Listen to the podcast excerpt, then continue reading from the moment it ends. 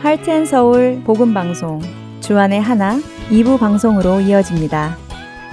주안의 하나 2부에는 매일의 영적 전투에서 이기는 방법을 배워보는 승리하는 삶과 은혜의 설교 그리고 원독자의 관점으로 읽어가는 갈라디아서가 준비되어 있습니다. 먼저 승리하는 삶으로 이어집니다.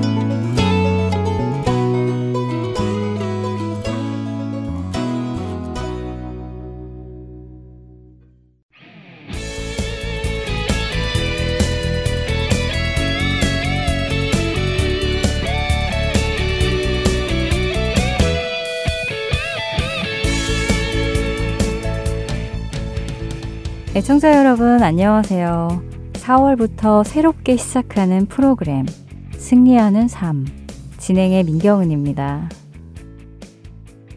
한 주도 주님 안에서 승리하세요. 오늘도 승리하세요 하는 인사말 자주 하시지요. 저도 자주 들어왔고 또 자주 사용하는 말이기도 합니다. 하지만 처음에 이 인사말을 들었을 때는 어? 무엇으로부터? 혹은 무엇에 승리하라는 것이지 하며 고개를 갸우뚱거리기도 했고, 그냥 뭐 승리는 좋은 거니까 라며 대수롭지 않게 넘기기도 했습니다. 오늘 제가 여러분께 오늘도 주 안에서 승리하세요 라고 말씀드린다면 여러분은 어떤 생각이 드실 것 같으세요? 무엇으로부터 승리하고 싶으신가요? 사실 승리란 전투, 싸움, 경주에서 이기는 것을 의미하지요. 그렇기에 오늘도 주 안에서 승리하세요 라는 말이 믿음의 경주에서 승리하라는 의미도 될 수 있습니다. 또한 우리 앞에 놓여진 전투와 싸움에서 승리하라는 의미도 될 수 있고요. 승리하는 삶. 이 프로그램은 우리 앞에 놓여진 전투, 특별히 영적 전투에서 승리하는 삶을 살고자 해서 만든 프로그램입니다. 여러분은 여러분께서 영적인 전투 중에 있다는 것을 알고 계시나요? 만약 알고 계시다면 여러분은 오늘 그 영적인 전투 속에 계십니까? 영적인 전투 속에서 무엇과 싸우고 계시는지요? 여러분을 대적하고 있는 그 적이 누구인지 명확히 알고 계시는지요? 우리는 흔히 영적 전투라는 말을 들으면 무언가 거창한 생각이 들기도 합니다.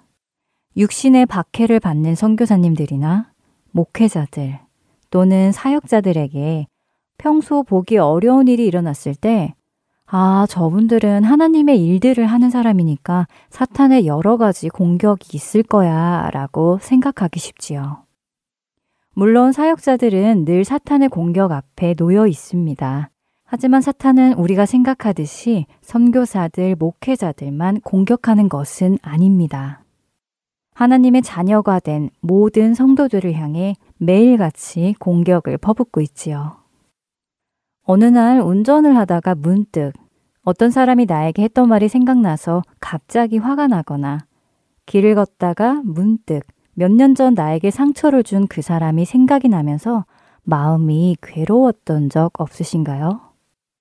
마음속에 분노와 쓴 뿌리, 혹은 용서하지 못하는 마음과 미움이 자리 잡고 있지는 않는지요. 침대에 누워 잠이 들기 전 갑자기 떠오르는 지난날 실패의 악몽, 상처 등이 떠올라 잠들기 어려웠던 적 없으신가요?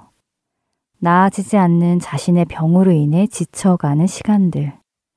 이런저런 부정적인 생각이 겹치고 겹쳐 우울한 하루하루, 계속 이어지는 불행과 고난으로 인해 삶을 포기하고 싶은 적 없으셨나요? 하나님의 말씀, 하나님의 사랑, 하나님의 성품, 그분의 돌보심을 머리로는 알고 있지만 실제로 나에게는 해당되지 않는다는 생각. 분쟁 많고 서로 미워하고 싸우는 교회를 보며 이런 교회는 떠나고 싶다라는 생각. 교회나 소그룹에서 으쌰으쌰 잘해보자 마음을 먹었지만 갑자기 그 마음이 바람 새는 풍선처럼 축 하고 늘어지는 일들이 있었던 적 없으신가요? 이런 생각들이 어디에서 왔을까요? 우리의 대적인 사탄이 넣어주는 것이라는 생각 해본 적 있으신가요? 사실 많은 현대인들은 사탄, 마귀, 악마 등의 존재를 잘 인정하지 않습니다. 실제로 기독교인들을 상대로 한 설문조사에서도 많은 기독교인들도 이런 존재가 단순히 선과 악을 나누는 상징적인 존재라고 생각하는 것으로 나타나기도 합니다. 하지만 성경은 분명하게 하나님의 나라와 사탄의 나라가 있음을 우리에게 말씀하십니다. 그때 너희는 그 가운데서 행하여 이 세상 풍조를 따르고 공중의 권세 잡은 자를 따랐으니 곧 지금 불순종의 아들들 가운데서 역사하는 영이라. 에베소서 2장 2절의 말씀입니다. 영적인 전투에서 승리하기 위해서는 먼저 우리의 대적이 있다는 것부터 인정해야 합니다. 상대가 없는 전쟁은 싸울 수가 없기 때문이지요. 어른들이 자주 하시는 말씀 중에 지피지기면 백전백승이라는 말이 있습니다. 나를 알고 적을 알면 100번 싸워도 100번 이긴다는 의미인데요. 사실 이 말은 손자병법이라는 책에서 나온 말이 잘못 와전된 것이라고 하네요. 원래 손자병법에 있는 말은 지피지기면 백전 불태라고 합니다. 나를 알고 적을 알면 백번 싸워도 위태롭지 않다는 말이지요. 그래서 승리하는 삶, 이 시간을 통해서 우리는 나를 알고 적을 알아가기 원합니다. 이로 인해 100번 싸워도 위태롭지 않고 승리하는 우리가 되기를 원합니다. 우리의 적, 사탄. 그는 무엇을 위해 우리를 공격할까요? 그가 우리에게 심어주는 생각들을 살펴보면 그의 목적이 나타납니다. 그는 우리를 넘어지게 하고 무너뜨리려고도 하고 성도들과 불화하게 하고 더 나아가 하나님을 불신하고 더 멀어지게 하려는 것이 목적이지요. 그렇기에 나에게 그런 생각들이 찾아올 때, 아, 나는 지금 영적 전투 중에 있구나 라고 생각해야 하는 것입니다. 사탄이 나를 쥐고 흔들고 있구나. 내가 하나님의 거룩한 자녀로 살지 못하게 나의 마음과 생각을 흔드는구나 라고 깨달아야 하는 것이지요. 더욱이 성도와 성도들 사이에서 저 사람은 이런 의도로 이렇게 말했을 거야. 저렇게 행동하는 것은 나를 무시해서일 거야. 하는 오해와 선입견. 서로를 향한 미움을 주고 믿지 못하게 하는 건 역시 사탄의 전략이라는 것을 알고 계셨나요? 사탄이 가장 먼저 공격하는 장소는 바로 우리의 마음입니다. 그래서 우리는 우리의 마음부터 지키는 훈련을 시작해야 합니다.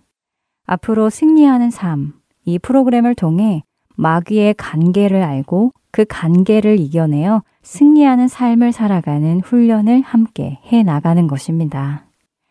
우리의 씨름은 혈과 육을 상대하는 것이 아니요. 통치자들과 권세들과 이 어둠의 세상 주관자들과 하늘에 있는 악의 영들을 상대함이라. 에베소서 6장 12절의 이 말씀을 먼저 기억하는 우리가 되기를 바라며 승리하는 삶, 첫 시간 여기에서 마치겠습니다. 저는 다음 시간에 다시 찾아뵙겠습니다. 안녕히 계세요.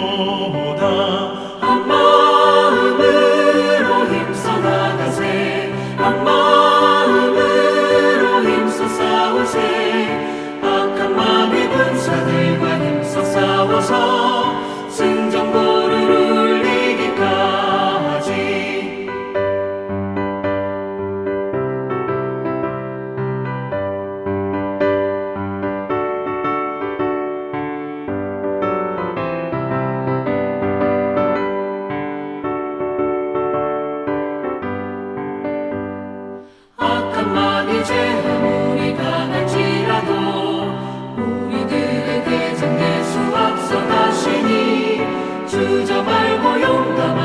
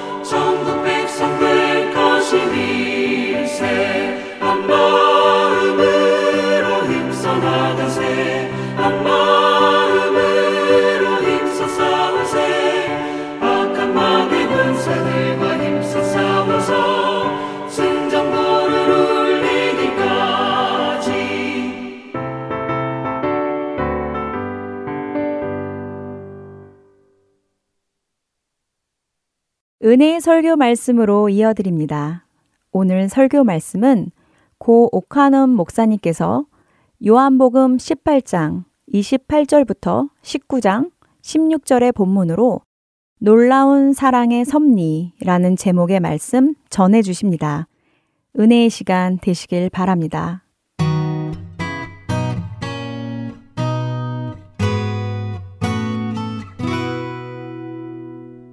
요한복음 3장 16절에 하나님이 놀라운 말씀을 하셨어요. 하나님이 세상을 이처럼 사랑해서 독생자를 주셨으니 이는 누구든지 저를 믿는 자마다 멸망치 않고 영생을 얻게 하려 하십니다. 이 말씀 가운데서 독생자를 주셨다, 자기 외아들을 주셨다는 말씀을 하셨는데 주셨다는 말이 무엇을 의미하는 것인가? 사실 그 말씀 한마디만 가지고는 이해하기가 어려운데 오늘 우리가 본문으로 택한 요한복음 18장 28절 이하에 보면 주셨다는 그 말 의미가 무엇인가를 우리가 선명하게 알 수 있습니다. 그것은 하나님께서 자기 외아들을 십자가에 내어 죽이는 것이라는 의미입니다. 자기 독생자를 주셨다. 자기 독생자를 십자가에 죽이기로 작정하셨다 하는 말입니다. 예수님을 십자가에 죽이는 것은 하나님의 단호한 뜻이었습니다. 베드로가 사도행전 2장 23절에 말한 것처럼 하나님이 미리 알고 정하신 뜻에 따라서 예수님은 십자가에 죽으셨습니다. 그러므로 이것은 하나님이 오래전부터 알고 미리 작정하신 일입니다. 하나님의 단호한 의지가 담겨 있는 하나의 사건입니다. 이 세상을 구원하기 위해서는 자기 아들을 십자가에 죽이지 아니하면 안 된다는 분명한 판단 아래 하나님께서 내린 결론입니다. 하필이면 왜 십자가의 죽음인가? 뭐 죽음도 많지 않아요. 하필이면 제일 잔혹하다는 그 십자가의 죽음을 왜 택하셨을까? 여기에 대한 대답은 갈라디아 3장 13절만큼 선명한 곳이 없습니다. 그리스도께서 우리를 위하여 저주를 받은 바에서 저주받기 위해 십자가에 죽으셔야 된다는 말입니다. 율법의 저주에서 우리를 속량하셨으니 기록된 바 나무에 달린 자마다 저주 아래 있는 자라 하였습니다. 구약 시대에 악한 사람들을 사형에 처할 때뭐 여러 가지 방법이 있었습니다만은 특별히 저주스러운 죽음을 죽어야 하는 소위 저주받은 사람에 대해서는 나무에다 매다는 것이 구약의 법이었습니다. 그때는 나무에 매달아도 죽여서 매달았지 산 사람을 나무에 매달아 놓는 일은 거의 없었어요. 저주의 상징입니다. 따라서 왜 하나님께서 예수님을 십자가에 꼭 매달아야 되셨느냐? 예수님은 저주의 죽음을 죽어야 할 입장이었기 때문에 그렇습니다. 왜 저주의 죽음을 죽으셔야 하는가? 우리 모두가 율법의 저주 아래 갇혀 있기 때문에 그렇습니다. 무슨 뜻인가 하면은 여러분 율법을 아시죠? 너희는 마음을 다하고 뜻을 다하고 목숨을 다하고 힘을 다하여 누구를 사랑하라고 그랬어요. 하나님을 사랑하라고 그랬잖아요. 이게 율법의 명령이요. 그러나 우리는 거꾸로 내 마음을 다하고 뜻을 다하고 목숨을 다해 누구 사랑했어? 날 사랑했죠. 너희는 네 몸과 같이 누구를 사랑하라고? 이웃을 사랑하라고. 그러나 우리는 이웃을 사랑하기 전에 항상 나만을 사랑했죠. 그러니까 온통 그저 죄만 짓기 위해서 세상에 태어난 존재요. 죄만 짓다가 한 생을 끝내야 되는 것이 우리의 입장이에요. 결국 율법이 명령하는 하나님의 뜻에 철저하게 불복종했기 때문에 그 불복종에 뒤따르는 것은 저주. 죄의 값을 하나님이 물으시는 철저한 저주만이 우리에게 남아 있었어요. 그래서 우리는 율법의 저주 아래 놓였다. 그렇게 말합니다. 이렇게 율법의 저주 아래 놓인 우리를 하나님이 불쌍히 여겨서 구원하시려고 하니 그 율법의 저주를 누가 대신 받아야 될 거 아니에요. 대신 받아도 적당히 받는 것이 아니요. 저주받은 자가 죽는 죽음을 대신 죽어줘야 됩니다. 그게 십자가의 죽음이었어요. 예수님은 자신이 이 저주의 죽음을 십자가에서 죽어야 된다는 것을 잘 알고 계셨습니다. 12장 32절 요한복음에 보면 내가 땅에서 들리면 모든 사람을 내게로 이끌렸노라. 내가 땅에서 들리면 무슨 뜻이야? 들리기 위해서 매달려야죠. 매달리면 자 매달리는 죽음이 뭐예요? 십자가죠. 십자가의 죽음을 내가 죽으면 그 다음에 이 세상의 모든 사람을 구원하겠다 하는 말씀을 했으니까 예수님은 자기가 십자가에서 저주의 죽음을 당할 것을 알고 계셨어요. 왜 예수님을 이렇게 십자가에서 저주스러운 죽음을 죽도록 하셨느냐? 하나님이 우리를 너무 사랑하셨기 때문입니다. 이것이 대답입니다. 그래서 그는 십자가의 죽음을 미리 계획하시고 실행에 옮기기 시작하셨습니다. 세상을 창조하신 하나님은 결코 방관자가 아닙니다. 그는 언제나 모든 것을 통치하십니다. 자기의 모든 뜻하신 바를 끝까지 수행하시고 또 완성하시는 분입니다. 하나님이 세상을 사랑하셔서 구원하기로 마음먹었습니까? 그 일을 완성하기까지 하나님은 쉬지 않고 그 일을 성사시키시는데 이와 같이 하나님이 자기의 일을 성사시키는 과정을 다 일컬어서 섭리라고 하는 말을 씁니다. 섭리. 섭리라고 하는 말은 성경에는 없어요. 신학적인 용어입니다. 그러나 우리가 좀 알아두어야 될 용어입니다. 하나님은 모든 일을 섭리하십니다. 목적을 두시고 그 다음에 과정을 다 미리 정하시고 그 뜻을 따라서 이끌어갑니다. 이게 섭리요. 오늘 읽은 빌라도의 재판 과정을 우리가 본다든지 또 대제사장과 그 무리들이 예수님을 빌라도에게 끌고 갈 때에 그한 많은 일들과 행동들을 보면 하나님의 섭리가 십자가를 통해서 어떻게 나타났는가 하는 것을 우리가 읽을 수 있습니다. 여러분 주목하시기 바랍니다. 우선 먼저 대제사장 가야바와 그리고 그를 따르는 무리들을 한번 봅시다. 그들은 새벽에 예수님을 불법으로 재판을 했습니다. 그리고 예수를 기소하고는 당시 로마 제국의 총독으로서 유대 지방의 치안을 담당하고 있던 빌라도에게 넘겼습니다. 왜 넘겼습니까? 넘긴 목적이 뭡니까? 예수님을 죽이기 위해서죠. 그러나 그 대답으로는 만족할 만한 대답이 안 돼요. 죽이기를 원했죠. 그러면 하필이면 왜 빌라도에게 끌고 갔나요? 잔인하게 죽이기 위해서 그래요. 유대 나라는 로마 속국이었습니다. 식민지였습니다. 그러므로 사형을 함부로 선고해서 사람을 죽일 수는 없어요. 반드시 로마 정부의 허락을 받아야 했습니다. 그렇지만 유대 나라의 종교 문제로 인해서 사람을 어쩌다가 죽이는 것은 다 묵인했습니다. 그것은 정치 문제가 아니고 종교 문제니까 눈을 감아준 것이죠. 좋은 예가 스데반의 죽음입니다.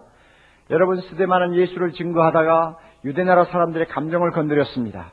그는 끌려 들어가서 예수님이 재판을 받았던 사내들인 공예에서 재판을 받았습니다. 그리고 그가 재판을 받는 중에 부활하신 예수님이 하나님 우편에 서 계시는 것을 보았습니다. 보라! 하고 외쳤죠. 사람들이 귀를 막고 그를 끌어다가 밖으로 나가서는 돌멩이를 쳐서 죽였습니다. 이것은 로마 정부의 허가를 받고 사용을 집행한 거 아니에요? 즉흥적으로 종교 문제로 그를 죽인 것입니다. 그러니까 돌로 사람을 쳐 죽이는 정도는 로마 정부가 눈을 감아 주었어요. 따라서 예수님도 자기를 뭐라고 했습니까? 하나님의 아들이라고 그랬잖아요. 나는 하나님의 아들. 나와 하나님은 하나니라. 나를 본 자는 하나님을 보았다. 예수님은 이와 같이 자기를 하나님으로 주장을 하셨는데 이 사실을 받아들일 수 없었던 유대나라 지도자들의 눈에는 예수님은 철저하게 신성 모독죄를 범하는 사람이었습니다. 그러므로 가만히 둘 수가 없어요. 따라서 자기들의 법에 의하면 당장 끌어다가 돌로 치면 돼요. 돌로 쳐서 죽이면 돼요. 돌로 치면 죽이면 되는데 왜 빌라도에게 끌고 갑니까? 그들은 예수님을 돌로 쳐 죽이는 것으로는 불에 차지를 않았습니다. 어떻게 하면 좀 잔인하게 죽일까? 잔인하게 죽이는 방법은 로마법에 의해서 그를 십자가에 매다는 것이라고 그들은 판단했습니다. 그러므로 여러분 우리가 성경을 가만히 보면 예수님을 십자가에 매달아 죽이도록 한 것은 빌라도가 아니에요. 로마 법이 그렇게 선고한 거 아닙니다. 유대인들이 자청했습니다. 십자가에 못 박아달라고 자청했어요. 군중들이 소리치면서 자청했어요. 이 압력에 이기지 못해서 빌라도가 할 수 없이 예수를 십자가에 못 박도록 내준 것입니다.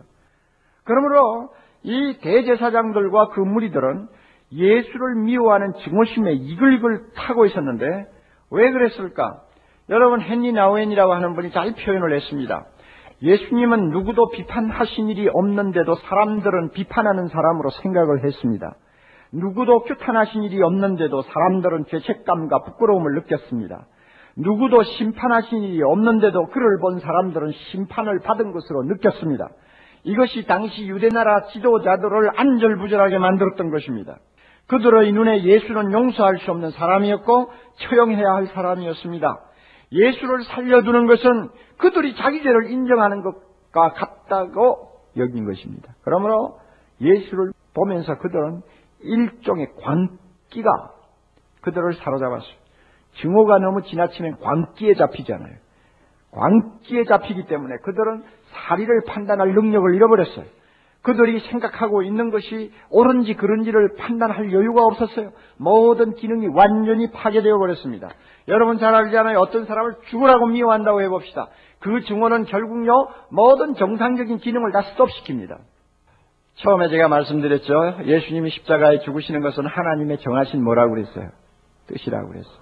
그리고 그 일을 하나님이 섭리하신다고 했습니다. 그러나 대제사장들과 그의 추종자들은 자기들이 지금 하나님의 섭리를 알고 있다고 생각지 않아서 그들은 하나님의 섭리에는 안중이 없어요. 또 그리고 하나님이 그렇게 그런 죽음을 정하셨기 때문에 자기들이 뭐 봉사를 한다고 생각했나요? 천만에요. 그들은 절대 그런 것도 몰랐어요. 오직 잔인하게 죽여 없애자는 생각으로 빌라도를 찾았습니다. 그래서 처음에는 예수를 행악자라고 고소했다가 그것이 먹혀들지 않으니까 나중에는 세금을 바치지 말라고 선동했다고 고소했다가 그것도 먹히지 않으니까 나중에는 자기를 왕이라고 해서 로마 황제 가이사랴를 반역했다고 몰아붙였습니다. 여기서 우리는 무엇을 보게 됩니까? 대제사장들과 그 추종자들의 악한 증오와 의도, 행동을 통해서 하나님이 미리 정하해 놓으신 뜻이 하나하나 이루어지고 있다는 것을 보는 것입니다. 이게 참 신비스러운 이야기예요. 그렇다고 하나님께서 대제사장들을 강압적으로 십자가에 못 박게 하려고 그들을 충동한 거 아닙니다. 그들의 자유의지를 하나님은 다 인정했어요.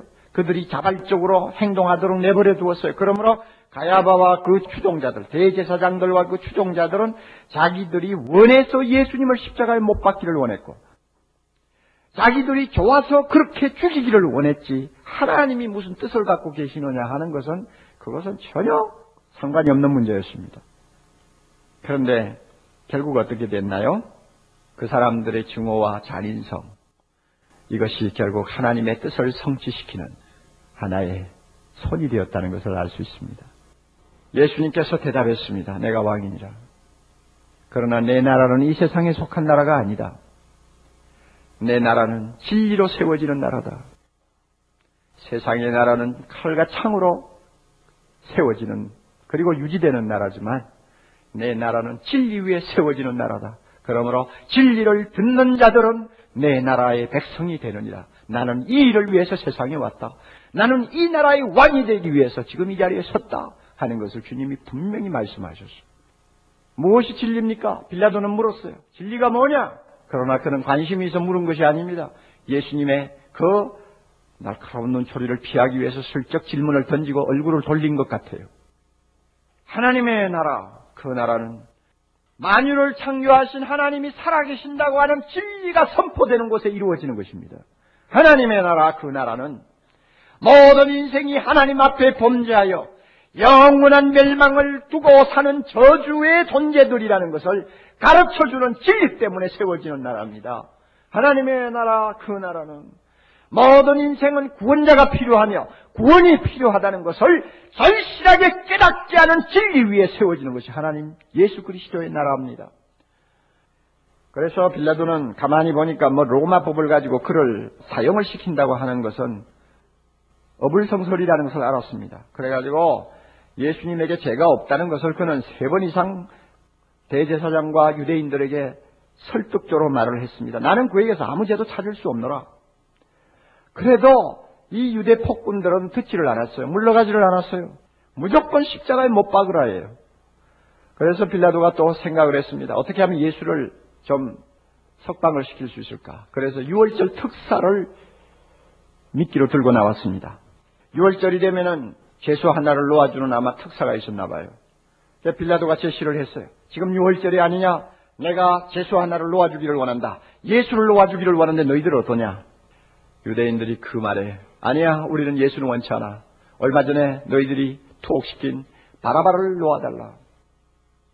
그래가지고 결국 바라바가 특사로 놓이고 예수님은 여전히 묶여 있었습니다. 빌라도가 가만히 생각을 합니다. 어떻게 하면 예수를 좀 도와줄까? 그는 그렇게 생각하다가 잔인한 방법을 하나 머리에 떠올렸습니다. 예수를 죽으라고 때려가지고 사람들에게 동정을 좀 받도록 하자. 그래가지고 군사들에게 명령했습니다. 끌고 가서 채찍질 해라. 여러분 로마 군인들이 때리는 태장은 무서운 것입니다. 기록에 보면은 열 사람 중에 한두 명은 죽어나간다고 합니다. 그 매를 이기지 못해가지고 예수님을 태장으로 때렸습니다. 온몸이 피투성이가 되고 살점이 그냥 뜯겨 나갔습니다. 거기에다가 가시관을 씌웠습니다. 여러분 가시관 가시는 뭡니까? 죄와 저주의 상징입니다. 아담 하와가 하나님 앞에 범죄하자마자 땅이 저주를 받아 가시가 났습니다. 그러므로 세상죄를 지고 가는 예수님의 머리에 가시관을 씌우는 것은 어떤 면에는 굉장한 의미를 갖는다고 생각합니다. 로마 군인들이 뭐 그런 거 생각했겠어요? 무작정 그냥 예수님을 괴롭히기 위해서 가시관을 엮어가지고 팍 씌운 거죠. 그리고는 홍포를 입히고 정말 눈을 뜨고 볼 수 없는 비참한 모습으로 예수님을 군중들 앞에 끌어냈어요. 그리고 군중들 앞에 세웠습니다. 빌라도가 외쳤습니다. 자, 이 사람이다. 너희의 왕이야. 보라. 얼마나 불쌍하냐. 이 정도로 하고 놓아주자. 어? 그를 죽일 죄를 나는 찾지 못했노라. 더 이상 뭐 어떻게 하겠느냐. 자, 보라. 동정을 좀 해라. 하는 이야기입니다. 그러나 이 빌라도의 계산은 빗나갔어요. 예수님의 그 처참한 모습을 보자마자 그 피를 즐기는 폭도들 대제사장들의 가슴에는 더 무서운 증오의 기름이 쏟아졌습니다. 그래가지고 미친 것처럼 발광을 했어요. 십자가에 못 박아라, 십자가에 못 박아라. 그리고는 빌라도를 협박했습니다. 자기를 왕이라고 하는 사람을 석방하면 석방하는 사람도 로마 황제를 반역하는 사람이다. 이런 투로 협박을 했어요. 우리에게는 로마 황제 외에는 왕이 없느니라. 가뜩이나 황제로부터 점수를 따지 못해 고민하던 빌라도의 입장에서는 굉장히 위기를 만난 셈입니다. 만약에 이 사람들이 들고 일어나서 황제에게 만약에 어떤 고발을 한다면 자기의 입장이 상당히 어려워질 것을 그는 두려워했습니다. 그래서 자기 지위를 유지하기 위해서 유대인의 비율을 맞춰야 되겠다 생각했습니다. 그래서 타협하고 양보했습니다. 하늘이 무너져도 공의를 무너뜨려서는 안 된다는 로마법의 정신을 물 건너가고 자기 자신이 죄가 없다고 몇 번이나 말을 한 예수를 십자가에 처형하라고 내놓았습니다. 한마디로 전형적인 불의한 재판관이 되어버린 것입니다. 여러분, 우리는 여기서 무엇을 발견할 수 있습니까? 만일 빌라도가 자기 소신대로 예수는 죄가 없어 난 석방하겠어 하고 내놨다면 예수님이 십자가에 못 박혀 돌아갈 수 있을까요? 다시 말하면 하나님의 정하신 그 죽음을 주님이 당할 수 있을까요? 안 되죠. 만약에 빌라도가 로마 황제의 권위를 가지고 막 군중들을 전부 군대를 동원해서 쫓아버리고 예수님을 석방했다고 합시다. 그저 내나 때려가지고 내보냈다고 합시다. 여러분, 하나님이 세상을 구원하고자 하시는 그 뜻이 이루어졌을까요? 불가능했죠. 그런데 이상하게도 예수님을 그렇게 살려주고자 하던 빌라도의 그 비겁한 정신, 타협적인 그 성격이 오히려 하나님의 뜻을 이루는 하나의 과정이 되었다 그 말이에요. 수단이 되었다 그 말이에요. 얼마나 신비합니까? 우리는 두 가지 케이스를 다 보았습니다. 대제사장들과 그 무리들, 예수를 증오하여 할 수 있는 대로 잔인하게 죽이려고 했던 그 사악함이 오히려 세상을 사랑하여 구원하고자 하시는 하나님의 뜻을 이루는 내 사용이 되었다는 것. 또 하나 빌라도처럼 자기 보시에만 급급한 사람의 비겁한 성격이 오히려 세상을 멸망해서 구원하고자 하시는 하나님의 섭리를 이루는 도구가 되었다는 것. 이거 참 놀라운 이야기입니다. 이런 사실을 놓고 우리가 몇 가지 정리를 해야 될 은혜가 있습니다. 간단간단하게 제가 정리를 할 테니까 여러분 잘 기억하세요. 첫째는요, 하나님의 무한하신 사랑을 아무도 막을 수 없구나 하는 은혜를 우리가 받습니다. 하나님이 세상을 너무 사랑하시고 우리를 너무 사랑하셔서 자기 외아들 예수님을 십자가에 죽이기로 작정하셨어요. 자기 외아들 예수님이 십자가에서 저주를 받음으로 우리를 저주에서 해방시키시려고 작정하셨어요. 이거는 하나님의 엄청난 사랑입니다. 둘째로 우리가 받아야 될 은혜는 악을 선으로 바꾸시는 하나님의 은혜입니다.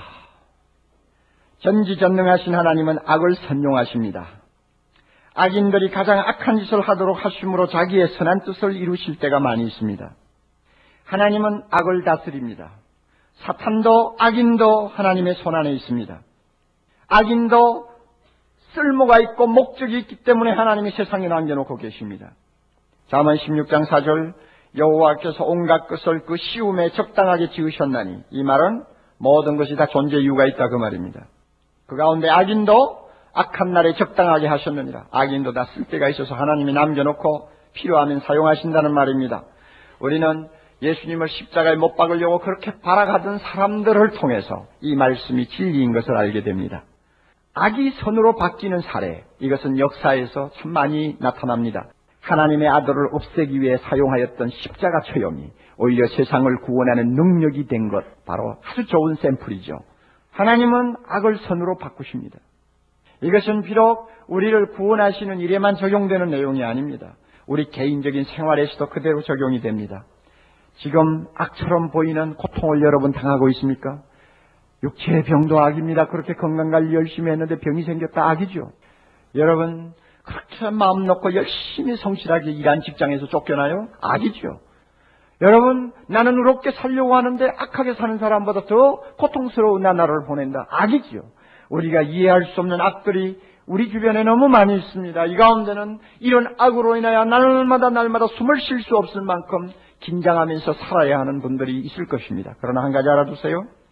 우리의 한 생을 미리 작정하시고 섭리하시는 하나님은 모든 결과를 다 알고 계십니다. 할렐루야. 우리를 위해 모든 것을 미리 작정하고 계십니다. 그러므로 하나님의 뜻은 반드시 이루어집니다. 따라서 하나님의 선하시고 사랑이 넘치는 그 뜻을 이루기 위해서 가끔 악하게 보이는 것들을 우리에게 허용하실 때가 있어요. 그 이유가 뭡니까? 그 악을 선으로 바꾸기 위해서입니다. 악한 것에서 좋은 것을 낳기 위해서입니다. 모든 것이 합력하여 선을 이루게 하기 위해서입니다. 이것을 믿으시기 바랍니다. 여러분 창세기 50장 20절은 유명한 말입니다. 이것은 정말로 역전의 법칙을 가장 응변적으로 보여주는 하나의 말씀 아닙니까? 요셉이 형들의 증오에 형들의 미움에 희생이 되었습니다. 그 10대의 소년으로 그야말로 피눈물을 흘리면서 팔려가지 않았습니까? 평생을 그 원수를 어떻게 갚겠어요? 그러나 그가 몇십 년 후에 형들을 만나고 나서 그 형들에게 이런 말을 했어요. 당신들은 나를 해하려 하였으나, 당신들은 나를 해하려고 했지만, 하나님은 그것을 선으로 바꾸사, 하나님은 그것을 선으로 바꾸사, 오늘과 같이 만민의 생명을 구원하게 하셨습니다. 기가 막히죠? 30년 전에 형들의 그 무서운 악행, 이것이 30년 후에 요셉에게 그리고 그 가정의 식구들에게 그리고 그 주변에 있는 민족들에게 선으로 돌아오리라고 누가 상상이나 했겠어요. 누가 계산이나 했겠어요. 그러나 선하신 하나님은 우리가 당하는 악을 이렇게 선으로 선용하시는 일을 악으로 바꾸시는 일을 우리는 얼마든지 볼 수 있습니다. 그러므로 여러분 믿음을 가지세요. 내 앞에 있는 악을 볼 때마다 여러분 믿음을 가지세요. 하나님이 지금은 가시지만 나중에는 장미로 바꾸어 주시는 날이 올 것이다. 믿으시기 바랍니다. 우리 하나님이 이거 하십니다. 하세요. 십자가의 사건을 보면서 하나님의 그 놀라운 사랑의 섭리를 통해서 우리가 일어나는 모든 과정을 우리가 바라보면서 확신합니다. 예수님만이 죄 없는 우리의 구원자라는 것입니다. 그러므로 우리의 죄를 담당하셨습니다. 예수님만이 하나님이 지정하신 죽음을 죽으신 분입니다. 하나님은 십자가의 죽음을 지정하셨습니다. 그 십자가의 죽음을 당하신 분은 예수님밖에 없습니다. 그러므로 그는 우리의 구원자입니다. 그가 십자가에서 저주를 당하지 않았다면 우리는 저주에서 벗어날 수가 없었을 것입니다. 예수님만이 하나님이 원하시는 만족한 제사를 드렸습니다.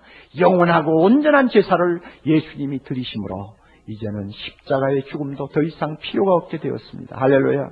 더 이상 예수님이 당하신 저주의 죽음 더 필요하지 않습니다. 짐승의 제사도 필요하지 않습니다. 오직 하나님을 찬송하는 것만이 남아있을 뿐입니다. 영원한 제사를 드리신 예수님, 그분이야말로 우리의 구원자 되십니다. 할렐루야. 그러므로 우리는 어떻게 해야 될까요? 십자가 생각할 때마다, 십자가의 주님을 생각할 때마다 눈물도 나지요. 어떤 때는 참 입을 다물고 가만히 있을 수 없는 감격을 느끼죠.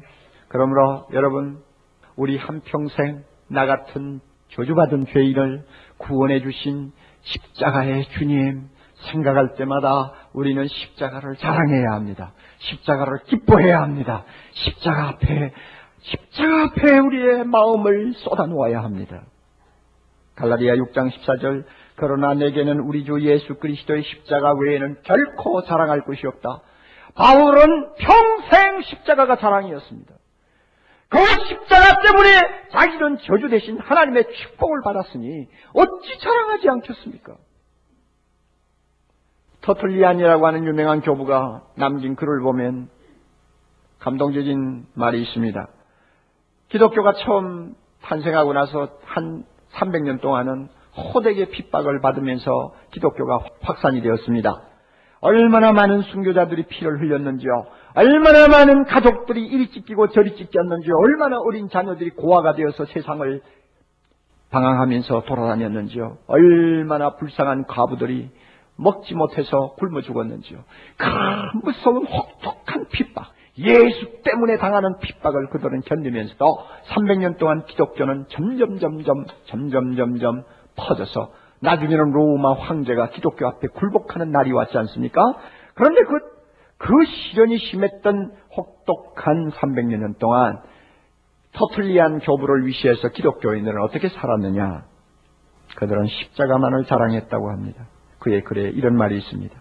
우리는 여행을 떠나 다른 곳에 갈 때에도, 집에 올 때에도, 외출하면서 신을 신을 때에도, 목욕을 할 때에도, 식사를 할 때에도, 불을 켤 때에도, 잠자리에 들 때에도, 앉을 때에도, 우리가 무엇을 하든지 간에 우리는 이마에 십자가를 그었습니다.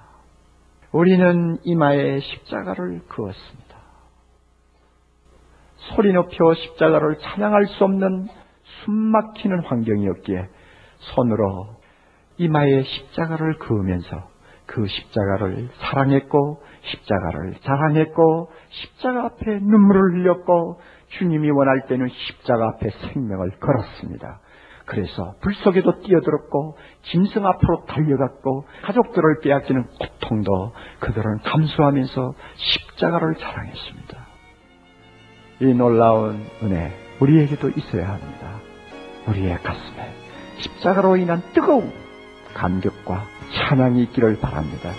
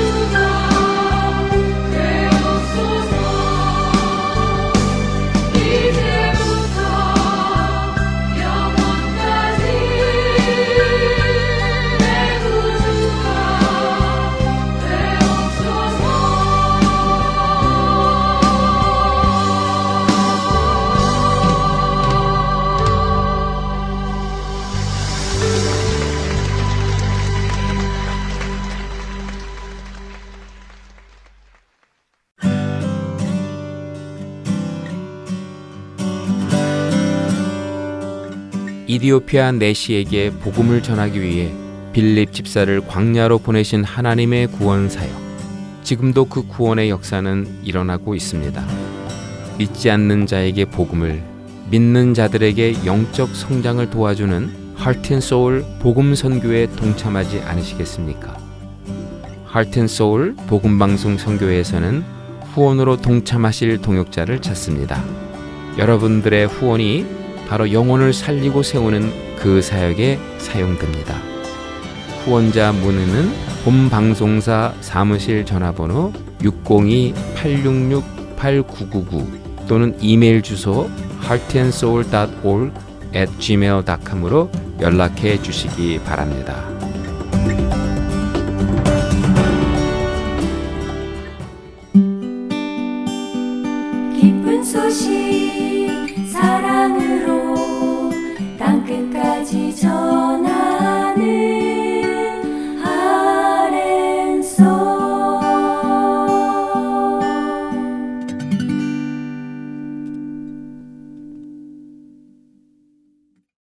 계속해서 원독자의 관점으로 읽어가는 갈라디아서 보내드립니다.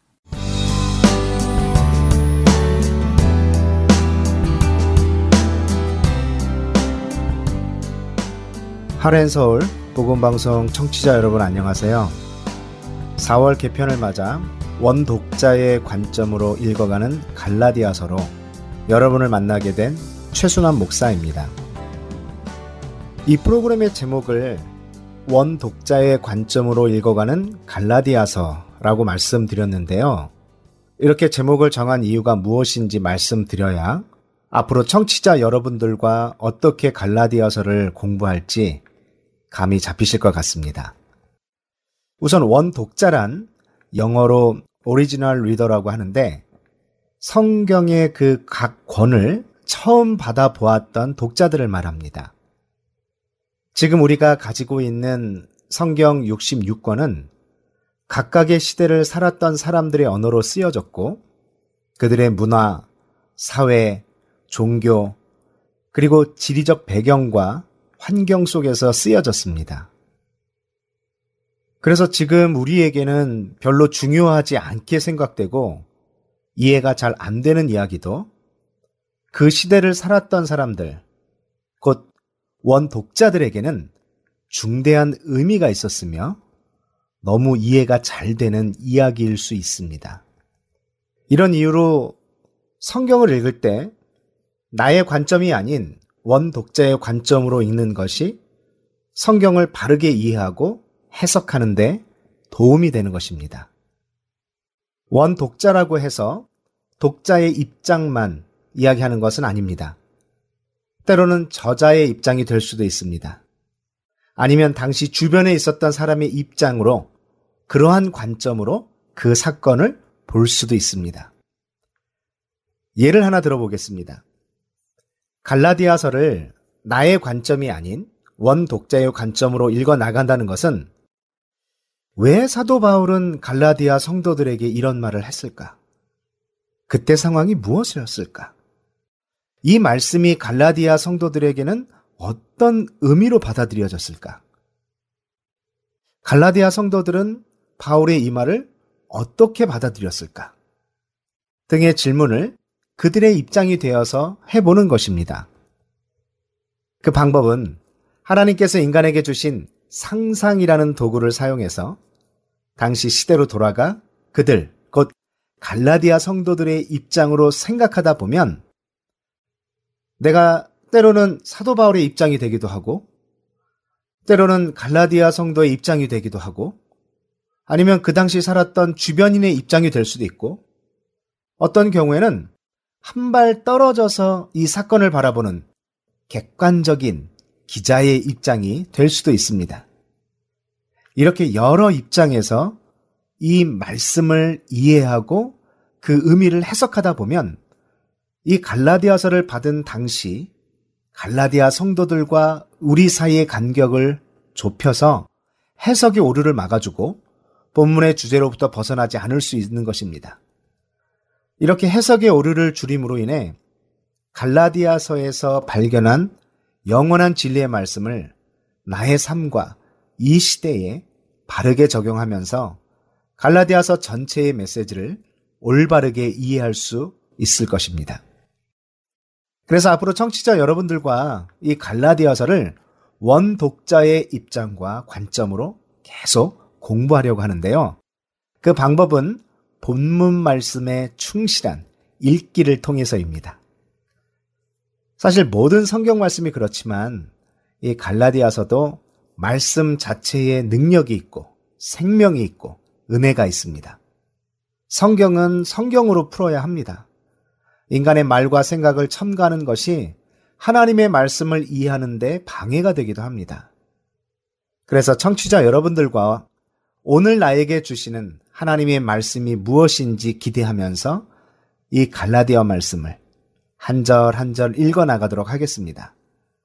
다만 앞에서도 말씀드린 대로 바울이 갈라디아서를 쓴 대상이 21세기를 살아가는 우리가 아닌 당시 갈라디아 사람들에게 쓰여진 것이기에 당시의 사회적, 역사적, 문화적, 지리적 환경 등을 조금 설명해 드려서 청취자 여러분들이 당시 시대 상황, 곧 원 독자의 상황을 조금 더 이해하게 되신다면 바울이 갈라디아 성도들에게 왜 이렇게 말을 했고 갈라디아 성도들이 어떻게 이 말씀을 받아들였는지 이해하는데 조금 도움이 될 것이라 생각합니다. 이것이 이 성경 공부의 제목, 원 독자의 관점으로 읽어가는 갈라디아서의 의미입니다. 갈라디아서는 종교개혁을 일으킨 루터가 가장 좋아했던 서신서라서 루터의 책이라는 별명도 있다고 합니다. 갈라디아서를 흔히 작은 로마서 또는 로마서 개요서라고 말하는데 그 이유는 갈라디아서에는 로마서와 마찬가지로 믿음에 의하여 의롭다 함을 얻는다는 이신득이 원리를 그 기본 주제로 하고 있기 때문입니다. 그런데 이 이신득이 곧 믿음으로 말미암아 의롭다함을 얻는다는 것, 이 부분에 대해서 이야기하다 보면 꼭 묻게 되는 질문들이 있습니다. 그것은 율법이 아닌 믿음으로 구원받았으면 이제는 제 마음대로 막 살아도 그냥 천국에 가나요? 이렇게 질문하시거나 아니면 이제 예수님 믿으면 더 이상 율법 안 지켜도 되는 거죠? 라는 질문들입니다. 참 대답하기 어려운 질문이고 명확하게 설명하기 어려운 질문들이지만 저는 갈라디아서를 공부하면서 나름대로 그 답을 얻을 수 있으리라 생각합니다. 물론 이 답은 제가 청취자 여러분들께 드릴 수 있다라는 것이 아니라 갈라디아서를 함께 공부해 나갈 때 성령께서 우리를 깨닫게 해 주실 것이라는 의미입니다. 모두가 동의할 수 있고 모두가 명확하게 이해할 수 있는 답이 될지는 모르겠지만 저 개인적으로는 이 갈라디아서를 공부하면서 너무나도 이 부분에 대해서 분명하게 주신 답이 있기 때문에 이 부분은 나중에 잠시 나누도록 하겠습니다. 갈라디아서는 바울이 개척한 갈라디아 교회 성도들에게 보내는 편지입니다. 그런데 읽어보신 분들은 좀 느끼셨겠지만 편지 분위기가 그렇게 좋은 것 같지는 않습니다. 바울이 화가 좀 많이 나 있고 계속 갈라디아 교회 성도들을 책망하다가 급기야 어리석은 갈라디아 사람들아 라고 강하게 질책하는 것 같은 말도 합니다. 그 이유는 바울과 갈라디아 교회와의 관계, 그리고 지금 갈라디아 교회의 상황을 이해해만 편지의 내용도 이해할 수 있고 왜 그렇게 바울이 화가 나 있는지도 이해할 수 있습니다.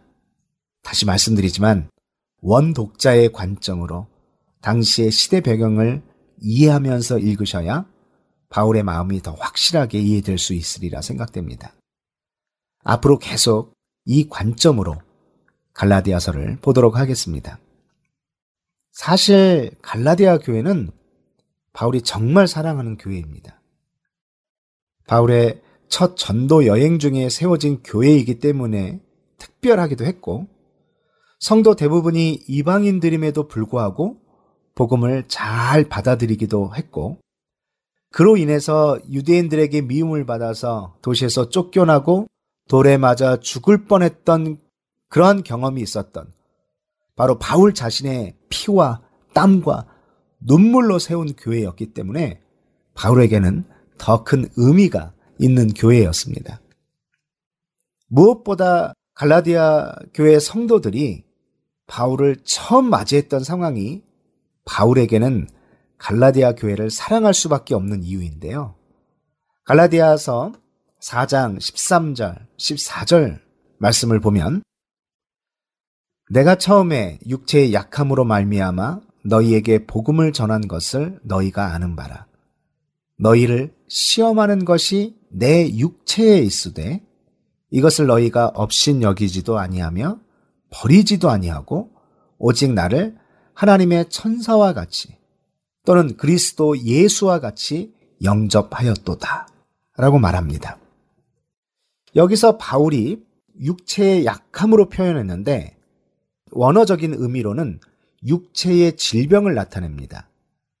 정확히 어떤 질병을 가리키는 것인지는 단정할 수 없는데 학자들마다 여러 다양한 의견들이 있습니다.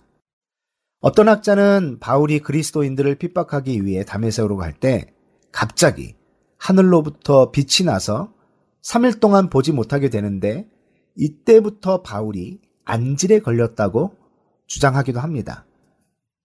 그래서 갈라디아서 4장 15절에 바울이 갈라디아 교회 성도들에게 이렇게 말합니다. 할 수만 있었더라면 너희의 눈이라도 빼어 나에게 주었으리라. 이렇게 말한 이유는 바울의 눈이 이상이 있었기 때문에 이러한 이야기를 했다는 근거로 제시합니다.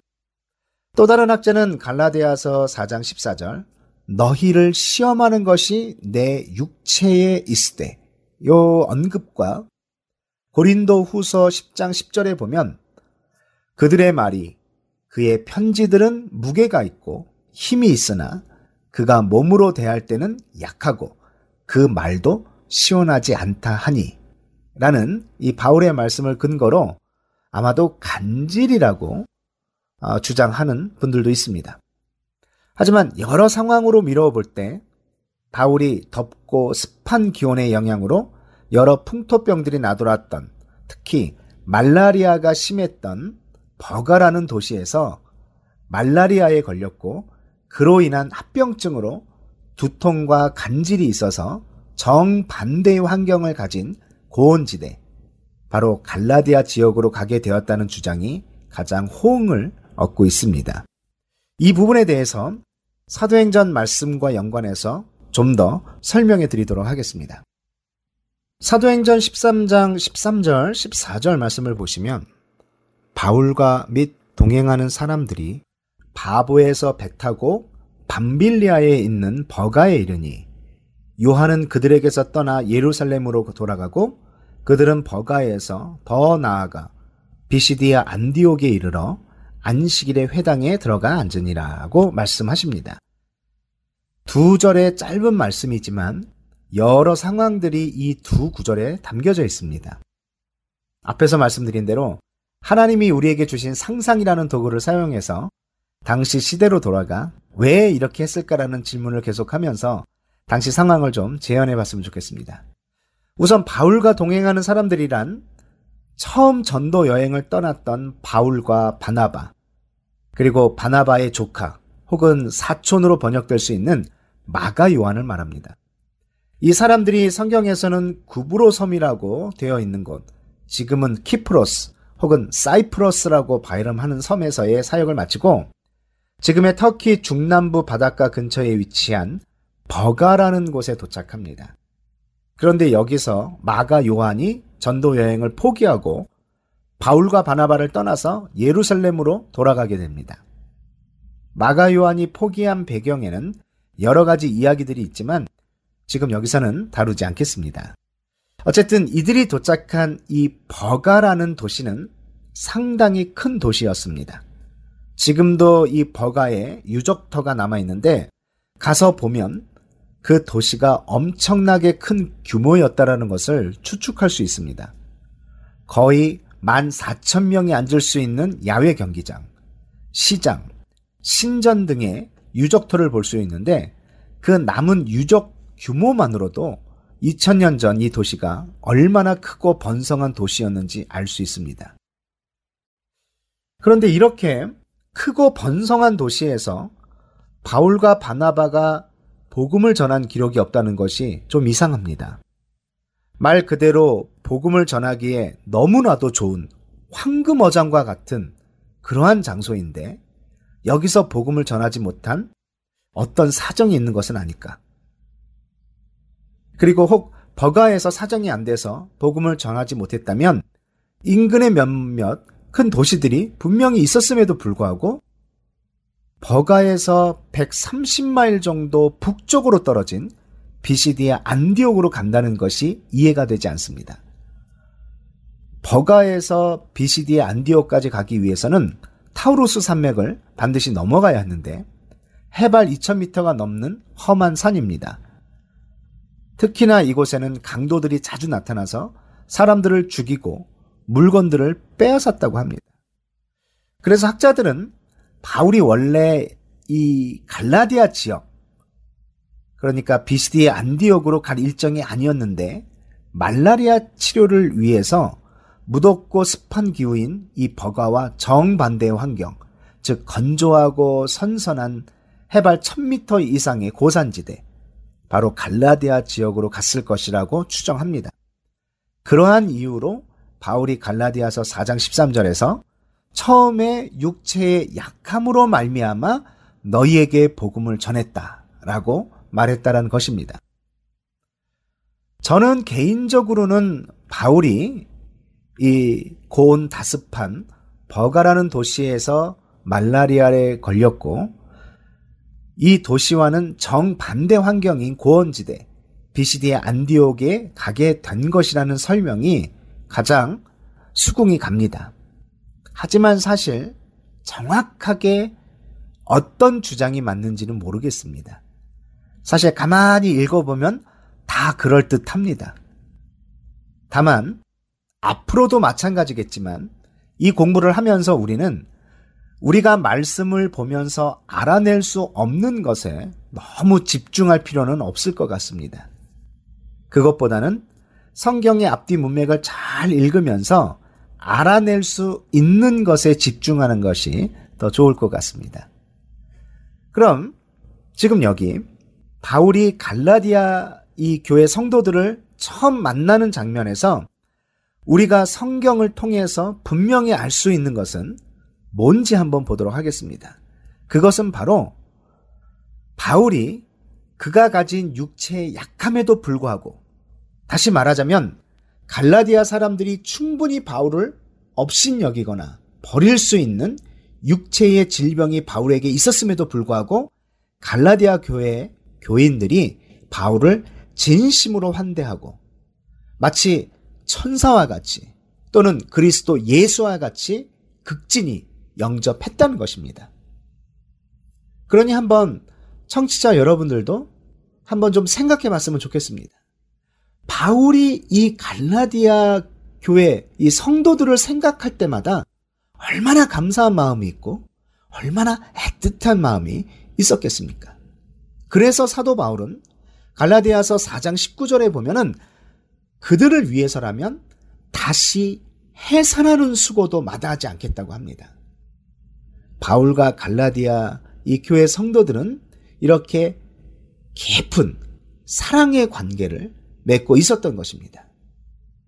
그렇다면 이렇게 사도 바울이 복음을 전한 예수 그리스도의 복음을 기쁘게 받고 믿음 생활을 하고 있는 이 갈라디아 교회 성도들은 누구인가요? 이들은 대부분 그리스도를 믿는 신실한 이방인들이라고 하는데 이 교회는 어떻게 개척된 교회인가? 다음 시간에 한번 살펴보도록 하겠습니다. 다음 주에 뵙겠습니다. 안녕히 계세요.